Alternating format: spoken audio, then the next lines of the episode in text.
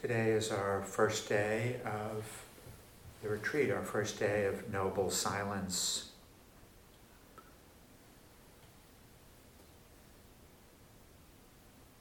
The practice of the Dharma, the practice of meditation, going on a retreat like this, doing what we're doing here is a noble endeavor. So we practice noble silence in support of this noble endeavor. Goethe said, uh, that which is noble, a noble endeavor, is as difficult as it is rare. So, probably at least the first part of that sentiment you can relate to after the first day of practice. The first day of practice is always uh, a challenge. Uh, finding that rhythm, settling in, coming into silence we consider this a noble endeavor, this silence a noble silence, because it's in the service of awakening, developing our goodness, making this journey to the heart, this noble journey to the heart. So, certain conditions support us in making this journey. Seclusion, silence are two of the most important conditions that the Buddha speaks to in making the path essential to the path.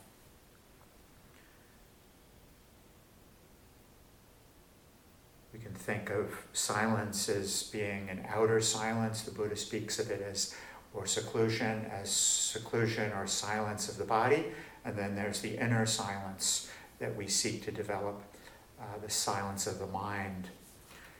Really, in order to develop the inner seclusion, silence of the mind, we need to develop, we need to, that needs to be supported with external seclusion, external silence. So we are uh, practicing within these uh, conducive conditions of having external, outer silence withdrawing from the noise of the world. We always talk about this a lot, right? It's a noisy world out there in the world. There's lots of beings, lots of beings saying lots of stuff, lots of beings saying lots of stuff, and beings we know and beings we don't know. Uh, uh, lots of beings saying lots of stuff that's informed by aversion and desire, greed, hatred, and delusion, liking and disliking, views and opinions. Need I go on? Lots of images, lots of images uh, that uh, contribute in an extraordinary way to the noise of the world, including sounds. So much of this external sense experience that we are subject to on a daily basis in the world is uh, fraught with a, an amount of dissonance. As Much of uh, this noise that we are subject to on a daily basis uh, we receive through technology. So interesting in the last few years, right? There's sort of this dichotomy now, which was always kind of there, but it, now it's so much even clearer. Like there's the in-person world and the technological world. You know, so you know the in-person world can be quite noisy, and then there's this whole other world, which you know is really we've kind of defined it as a whole other world, the world of technology. Uh, television, computer, the phone, the internet. Um, I'm going to talk a little bit about this in this talk. It's not meant to be a knock on technology it's more about underst- because it's this is the way that the world is. I mean, this is a, we're in the technological age, uh, but we have to learn how to relate to that skillfully. Otherwise, the consequences for us individually and our culture are quite dire, aren't they? The thing about external sense experience, of course, is that uh, our tendency is to crave it. This is one of the great forms of craving that we crave external sense experience, sense pleasure. And uh, when we are involved in this craving, it takes us away from ourselves. we lose ourselves. We lose the present moment. We lose the body. What it means not to be present means not to be in the body. So in the practice, we're making a journey to the body, back to the present moment, back to the present moment. This is what breath meditation, uh, first and foremost, is about coming to the present moment by coming to the body. The skills the Buddha teaches us in breath meditation are in that service so that we can be present, so that we can stay present, so that we can maintain present moment awareness throughout the course of our days. Too much sense experience, the kind of sense experience that we receive through technology, takes us away from the body. Many, many years ago, uh, this was discussed uh, and uh, uh, uh talked about by Marshall McLuhan, who was a Canadian professor, I think at McGill University. And in the 60s, he was quite well known, even for myself as an English major. In the, in the early to mid 70s, you know, there were courses where we discussed McLuhan and McLuhan's ideas about technology. McLuhan, one of McLuhan's uh, ideas, the theses, was that the technological forms, and mostly in his day, of course, he was talking about television and radio, you know, and he would talk, and he talked, of course, going even back to print media as being really the first technological form with the advent of the printing press.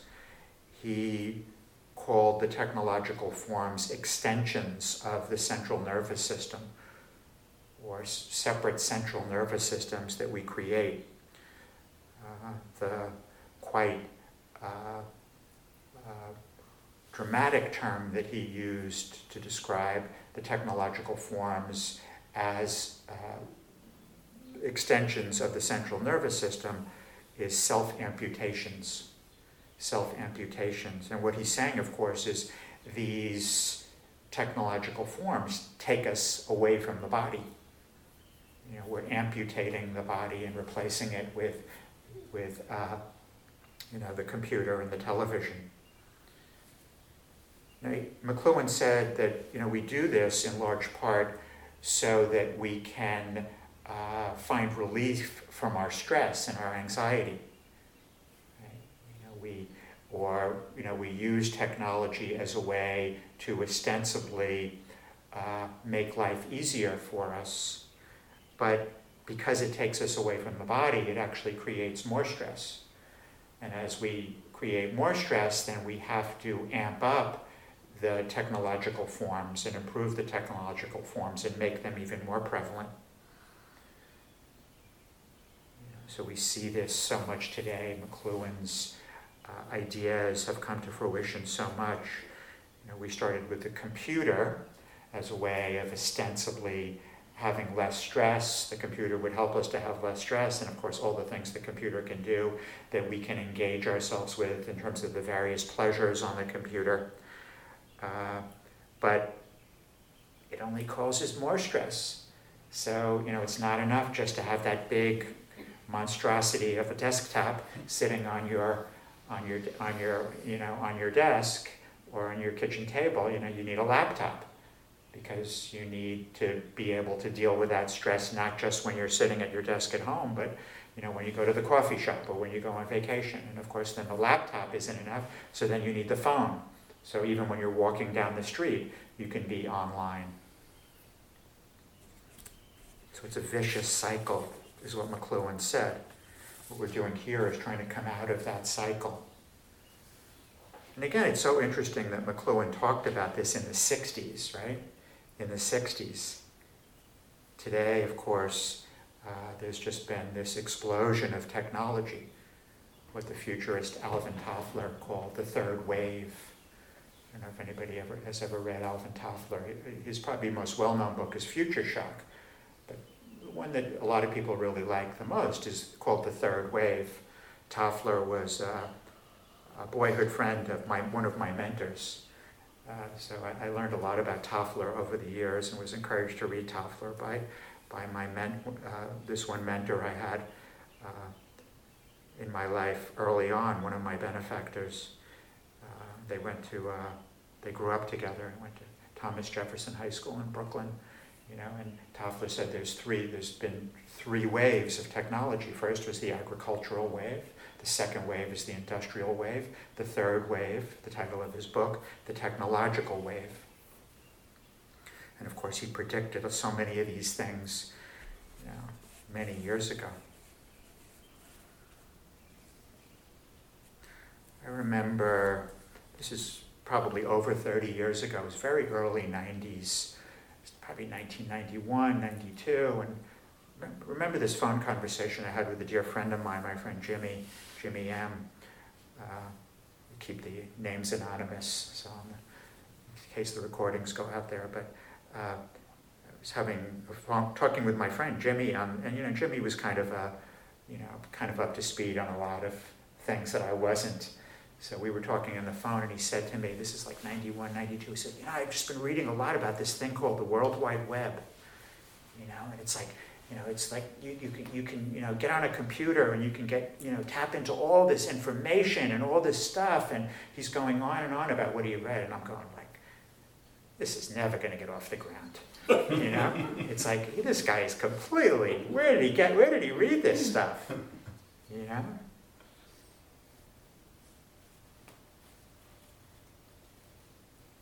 Remember when I sent my first email. You know, our company. This was probably the mid '90s, mid to late '90s. You know, we got our first computers, and you know, we got we got uh, it must have been dial-up, obviously a dial-up modem. Nobody was really using it, but we got company emails, and nobody was using them at the time. But I said, you know, I'm going to try this. And my friend George lived in Philadelphia, sales rep in Philadelphia, and he was pretty technologically up to speed. So I'm going to try sending George an email, you know.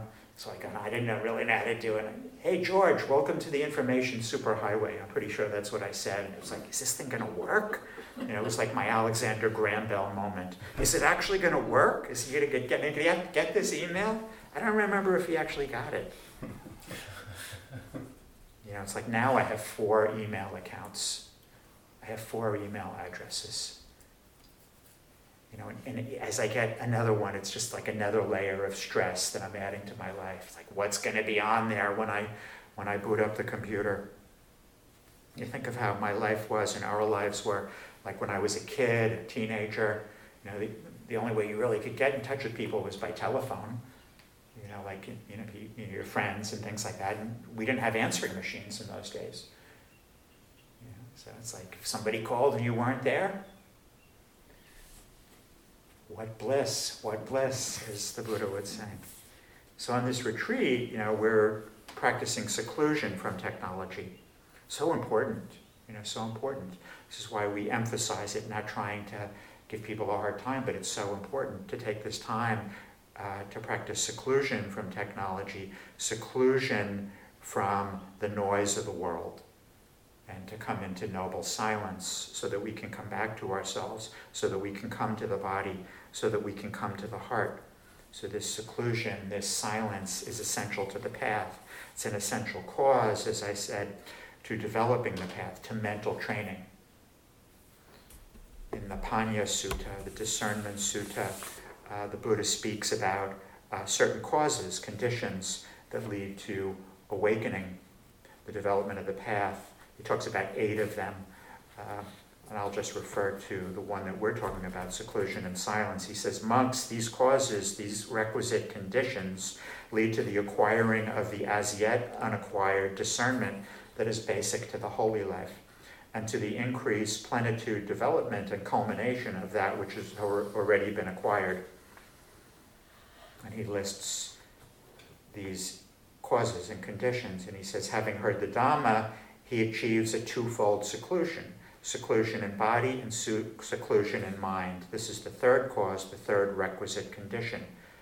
Seclusion in body, that's really that external silence. Seclusion in mind, the internal silence.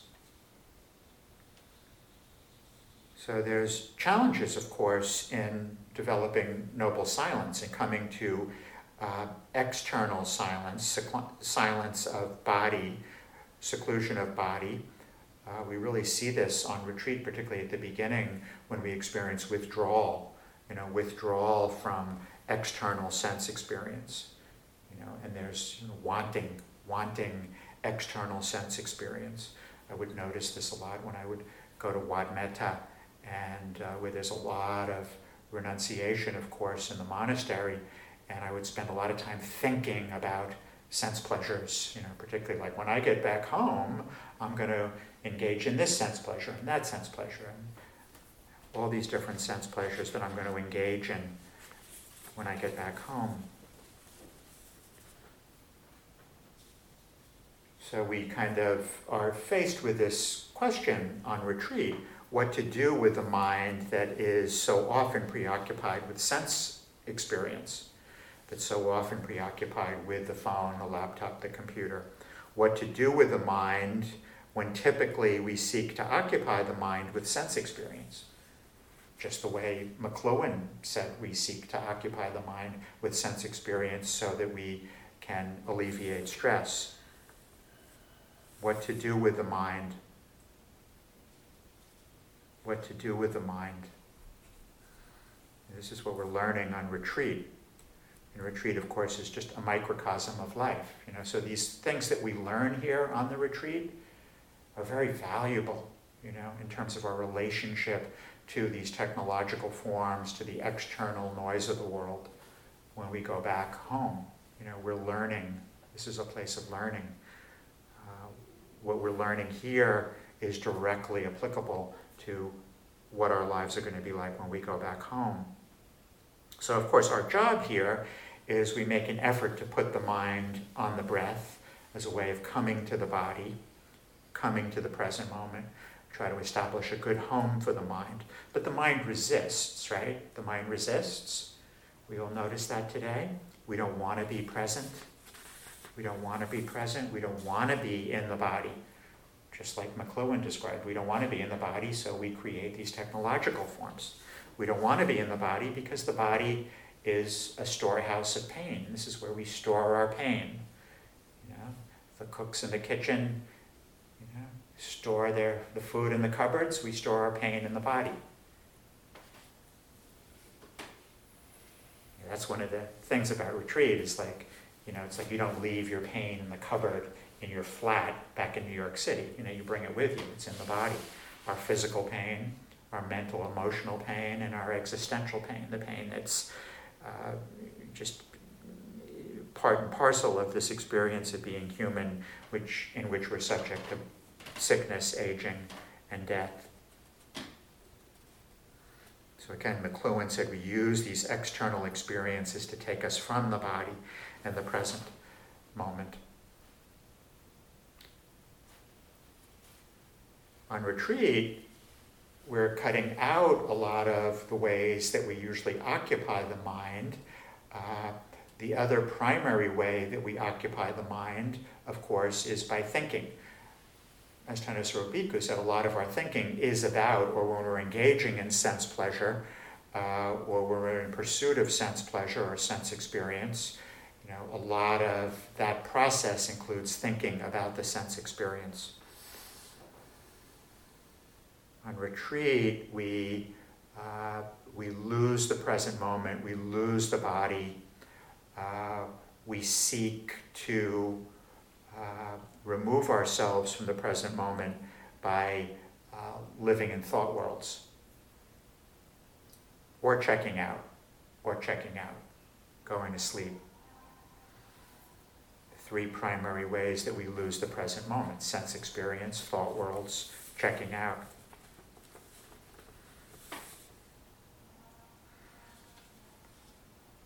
So on retreat, we're cultivating, and again, these are qualities that we want to cultivate in our lives. We're cultivating an outer silence, noble silence, external silence, the silence or seclusion of the body, and we're also cultivating an inner silence, inner silence silence or seclusion of the mind, just like, like the sutta described. So, coming here, we're cutting down on the outer noise, but there's still an inner noise.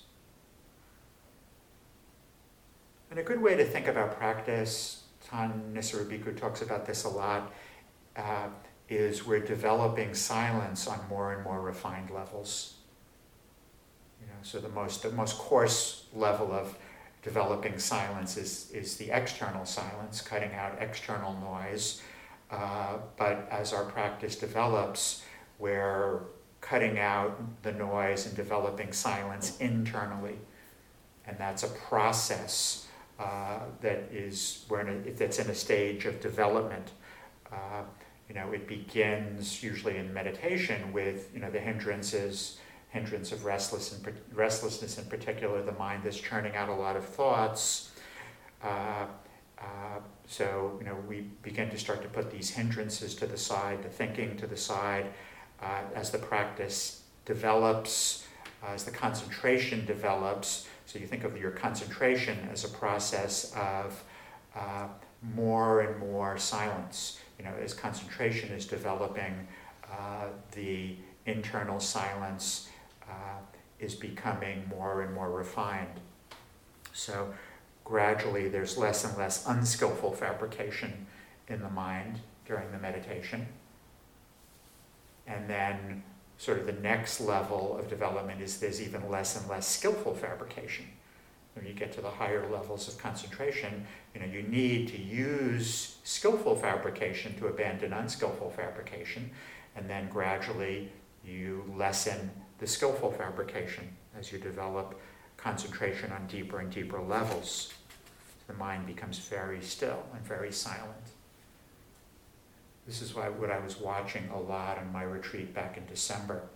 How, you know, after you know, five, six, seven, eight days, the mind was getting very still, and really the process of the concentration developing was it was more and more silent in the mind, you know, to the point where towards the end uh, it was very, very quiet in the mind. It wasn't completely silent, but it was it was it was very you know, and it just was really struck me how you know this is how concentration develops. It's deeper and deeper levels of silence.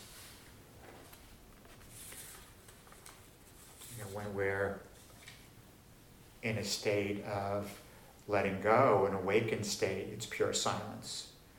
You know, it's pure silence. You know, there's just body, heart, wisdom, love. You know, there isn't even the thought, I'm sitting here meditating, my breath, right? It's just body, heart, wisdom, love, purity of heart, pure silence pure silence. But we have moments when intimations of that, right? Even today, there may have been moments when you had an intimation of, you know, different levels of silence. See, these are things to pay attention to, right? Pay attention to. And there may have even, I'm sure there were, if you notice them. If you notice that moments when there was just that pure silence.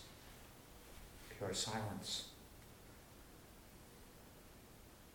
So on retreat, uh, you know, we come, uh, we're in this place of noble silence, external silence. There's this inner noise, the thinking and the thought worlds, and we are practicing with that on retreat, right? So we're seeing the thinking. You know, we, we learn to see the thinking on retreat. Uh, when we're sitting, we're practicing seeing the thinking.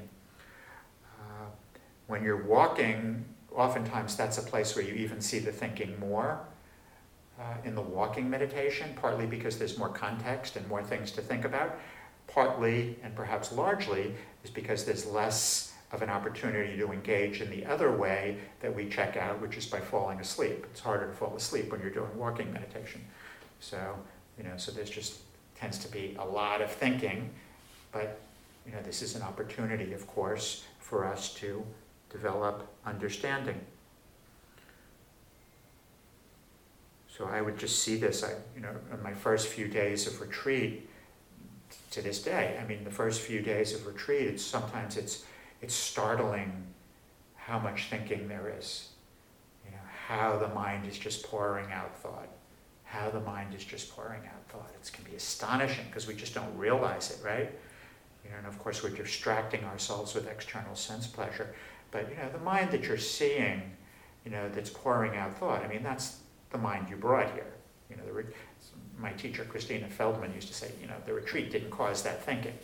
You know, you know, you're seeing what the mind is like.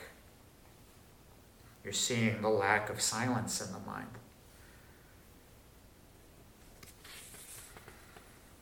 So in the practice, you know, we're learning to take a step back, right? To, to a large extent, there's not, you don't have to do anything, right? We talk about this a lot. We're just taking a step back. You know, that's the key movement. We're taking a step back and just observing that. Observing that.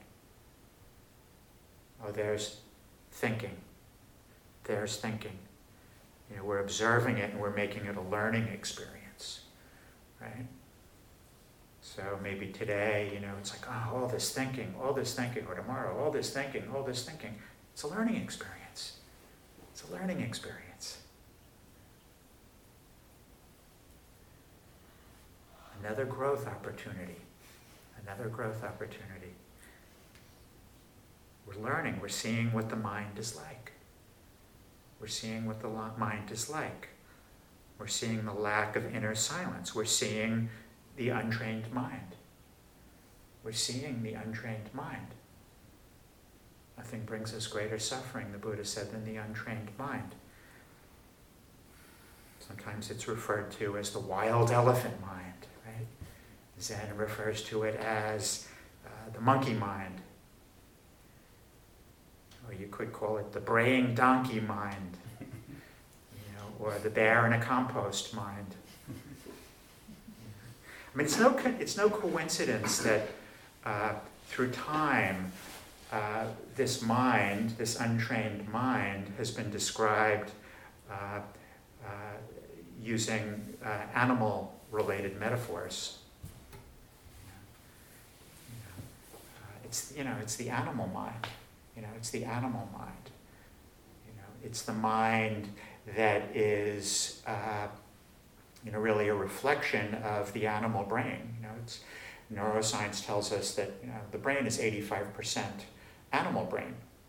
You know, it's like the prefrontal cortex is a relatively new evolutionary development.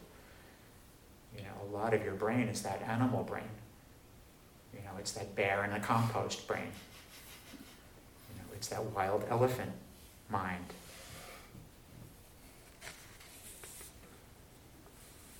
But we can train the mind. You know, we can train the mind.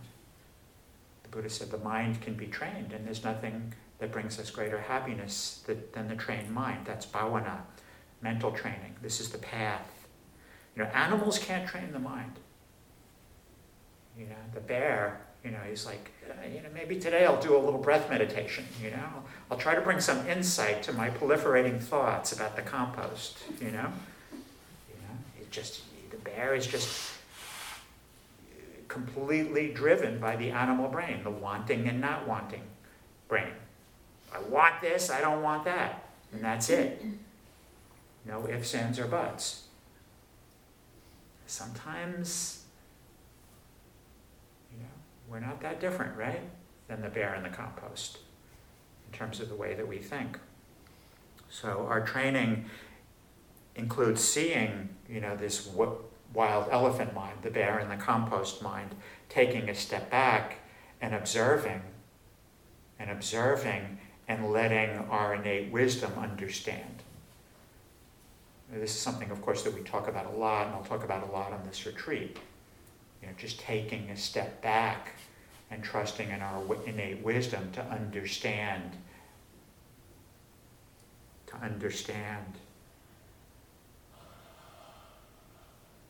You know, the problem that we often have when we look at our thinking in meditation, on retreat, wherever, is that we're using the same mind to understand the untrained mind, right? We're using the untrained mind to un- try to understand the trained, to, to train the mind, right?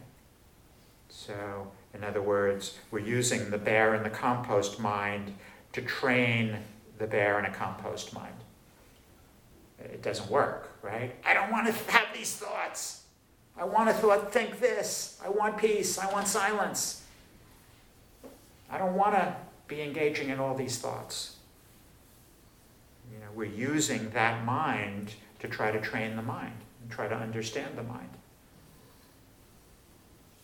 So there's no way out.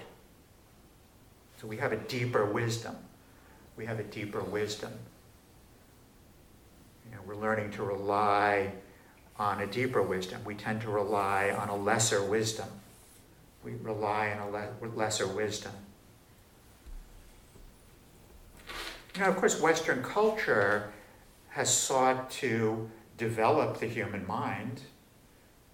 You know, humans have sought to develop the human mind. Western culture, of which we're a part of, has sought to develop the human mind. Uh, you know, we might characterize uh, the processes that uh, Western culture uses to educate the mind as intellectual. You know, we're trying to develop ourselves intellectually. So in our culture, the emphasis is on the kind of education we get in school, you know, the institutions of our higher learning. Any college graduates here? You know, developing this intellectual understanding. I mean, I always love the way the Thai Ajahns talk about that, you know, or the, or the, or the you know, the Asian Buddhist teachers, you know, it's like Western man, very educated. And look at the world. Look at the world he's created. You know? All that education, you know, all that Ivy League, all that money going to those Ivy League schools, you know, look at the world. You know, Western intellectual thought has created.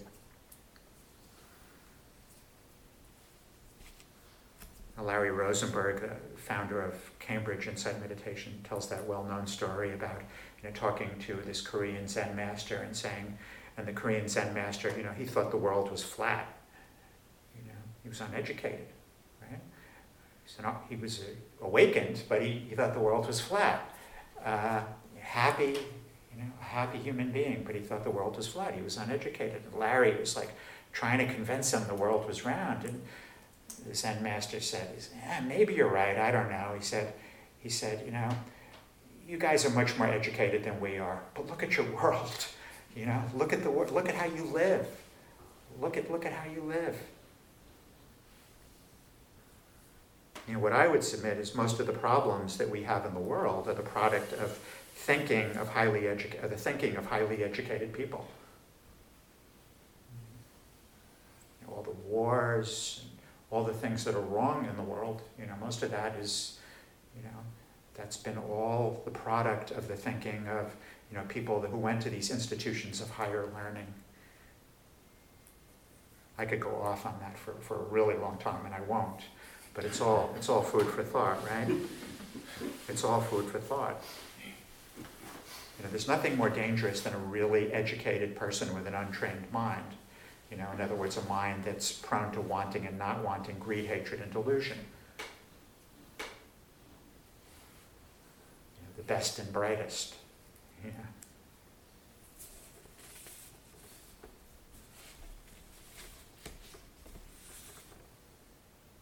So when it comes to thinking, the Buddha's wisdom that we apply to our thinking begins with seeing, just seeing the thinking. You don't have to do so much, right? Just see that you're proliferating thoughts as you're out there doing your walking meditation tomorrow or tonight, or as you're in your room. Try to take a step back and just see that there's thinking in the mind. And let your innate wisdom understand. Your innate wisdom is what understands dukkha, what understands suffering, what understands how the heart is blocked. So in our practice, we take a step back, we let our innate wisdom understand what it is that we're doing that causes is causing suffering. We let our innate wisdom understand the thinking. We let the heart understand, and we allow the heart to respond. And the heart's response is, is compassion. Is compassion. So we take a step back from our thinking and we look at it and we say, oh, look at the mind. Look at that thinking. And the heart responds with compassion, the wish that we have to be free from our suffering.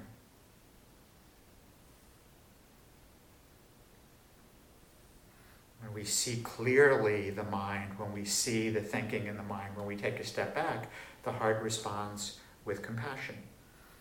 Compassion is the skillful response. So, as we are on our retreat, can we take a step back from the thinking, observe it with space, let our innate wisdom understand it, and allow the heart to respond with compassion? It's really not like you, you responding with compassion. You know, it's like, you know, that's using, again, you know, the thinking mind that got us into all this of a fix in the, pro- in the first place. Let the heart respond. We take a step back. It's like, oh, look at. It's so painful. so painful.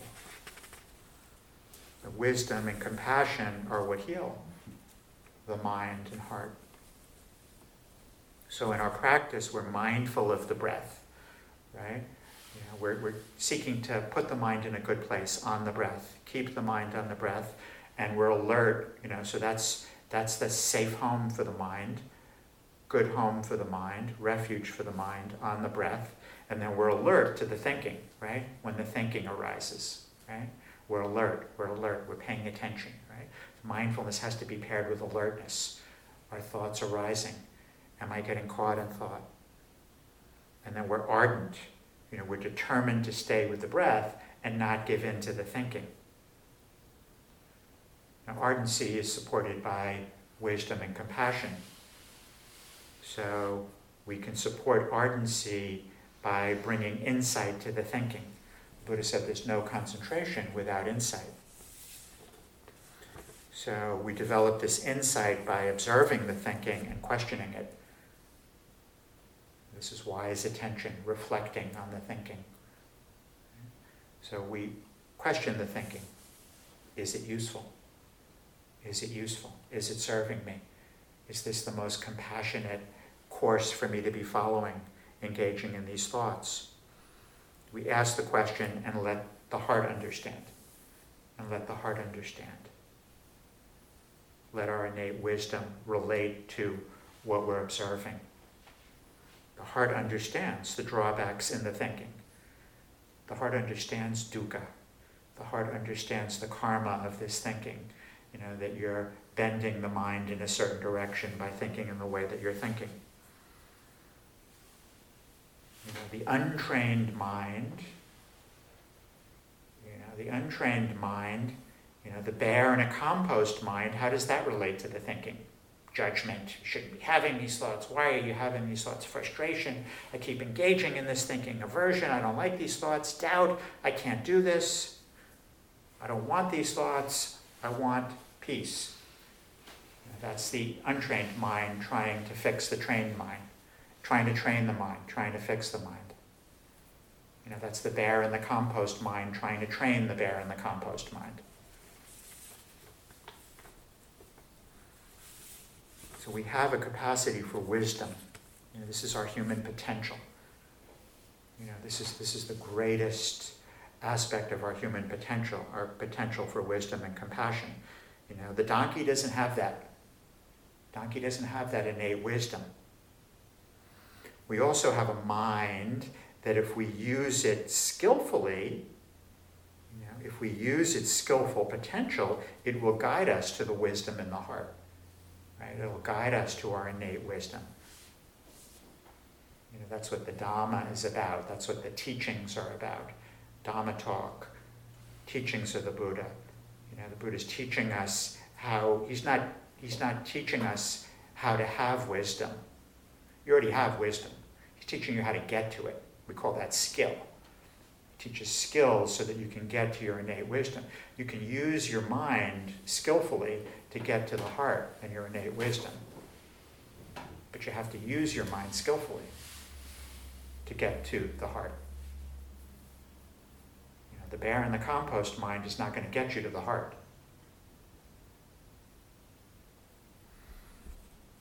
Nobody's going to want to take out the compost on this retreat, I can tell you at this point. So the heart relates to this thinking with wisdom and compassion. This is the potential of the heart. This is the potential of the heart. Wisdom and compassion. Ultimately, and you've heard me say this before, ultimately, you stay with the breath out of wisdom and compassion. Only then is concentration fully developed when you stay with the breath out of wisdom and compassion. It starts off, you're just forcing the attention onto the breath, right? There's some wisdom, perhaps. You know, the more you develop wisdom because you've asked the question, is it useful?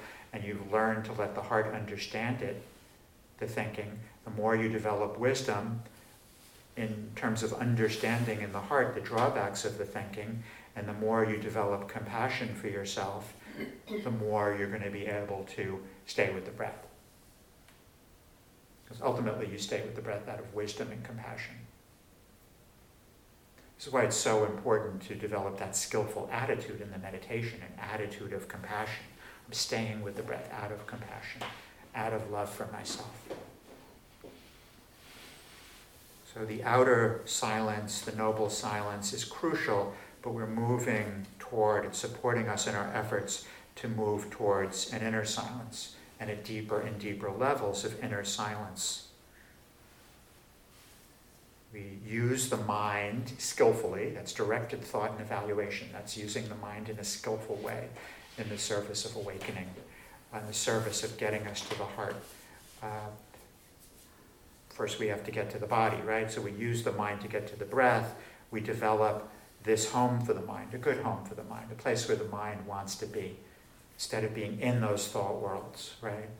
In those thought worlds. We understand that being in that thinking isn't a good place to be. We understand the drawbacks.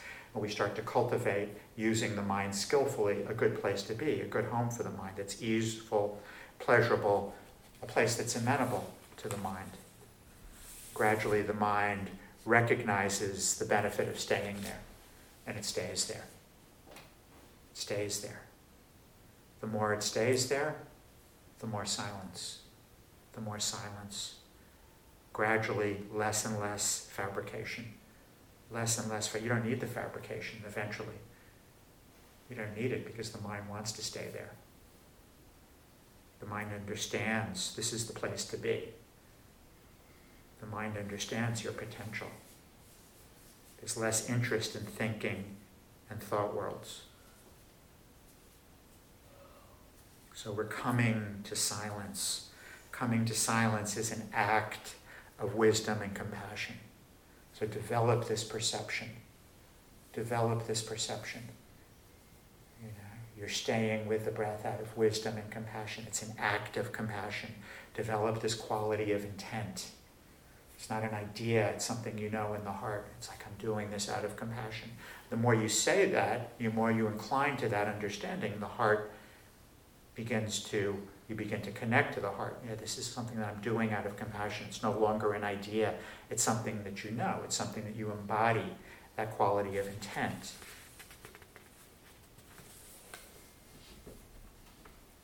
So our task is to know silence, is to know silence, to know what it's like, to know what it's like to start to notice it and labeling it, developing that skillful perception is extremely useful. This is silence. This is silence. This is a skillful fabrication. This is skillful use of the mind. This is silence. This is silence. As you go through the day, as you go through these eight days, this is silence. Noticing silence. Developing that perception. Skillful use of the mind. You're guiding yourself through your days. This is what we're learning to do. We're learning to use the mind skillfully to guide ourselves through our meditation, through our days on retreat, and through our lives.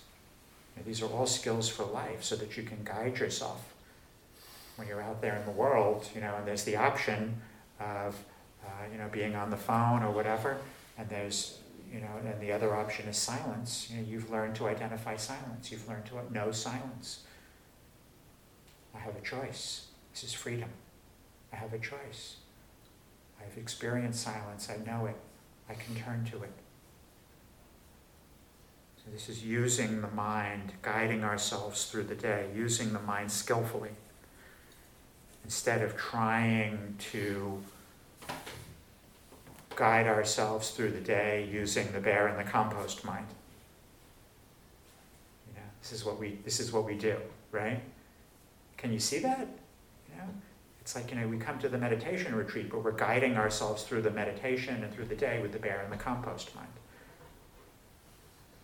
You know, at lunchtime I was. Uh, a delicious lunch. What was it? A stuffed butternut squash, you know? I had my big, big squash, you know, and I a bunch of rice and oh, so good, you know, and I was so full, you know, and I still walked back in the kitchen to kind of put my dish back in the, you know, to bust my tray, as they used to, we used to say, and put my, and I walked past the table, and there was like this a couple left. It's like I want that. I want one more. I was totally full, you know? It's like, I've got to have that. I want, and I started to, you know, that's the bear in the compost mind, right? It's like, I want that. I want that squash. I know there's only one or two left, and I don't think the cooks have eaten yet, but screw them. I want that. You know? And it just struck me, you know, and it's like, there's the bear in the compost mind, right? The wanting mind. You know, you know, the evolutionary leap is not that far, you know, from the bear, you know, to, to, to the yogi, know. I mean, that's, that's, the, that's the animal brain, right? That's the mind that wants, wants, wants, doesn't want, doesn't want, doesn't want. You know, we don't usually talk much about rebirth, I, I won't get into that, you know. I don't usually speak too much about that, uh, notions of rebirth. Uh, but, you know, as food for thought, no pun intended, perhaps there's a little bit of a pun intended there. Uh, you know, there's no guarantee. You know, there's no guarantee that if you're, uh, you experience your next rebirth and that finds you 50 years from now at Powell House, you know, there's no guarantee that 50 years from now you'll find yourself at Powell House as a yogi. Think about that. this is a fortunate birth. You know, this is a fortunate birth. You know, look at all those animals. You know, it's so difficult to be in that animal realm. Animal realm. You know, the bear has to go root around in garbage. You know, I mean, it, it, it, this is a very fortunate birth. Very fortunate birth. We want to make the most of it. We want to make the most of it. We have this potential of this human mind and this human heart. But it's about, that's why we're doing what we're doing, right? You know, it's like when I first came to this practice, and I think it was on my first couple of retreats, and I had a sense, you know, there is a potential. You know, there is a potential here that, you know, I hadn't even considered before. You know, I have a potential as a human being given the gift of this human birth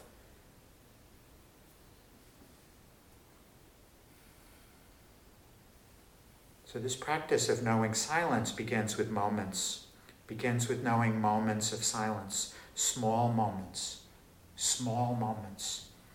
The practice of knowing small moments in general, small moments. Easy to miss, right? Those moments of silence, of stillness. You know, they're there, but we miss them, right? We don't pay attention. It's easy to miss them when you're in the world. It's easy to miss them when you're here. It's easier here to notice them, though. So, you know, when you're here, this is an opportunity to notice those small moments of silence. It's easy to discount those moments. We want a big experience. I came to this retreat, I want a big experience. I want a big experience. That's how I was for years coming to retreat. I want some kind of profound, dramatic experience. We like big experiences. That's the bear in the compost. Got to have something big. The practice of small things. Being able to recognize and appreciate small things is the mark of a well trained mind, is the mark of an awakened mind, is the mark of an evolved mind. then you're really using you know, your potential in terms of your human mind if you learn to be able to recognize and appreciate small things. So notice the small moments of silence. Take care of those moments. I mean, one of the central aspects of the Buddha's law of karma is small things often yield big results, of course. You know, so those small moments of silence can be extraordinarily powerful.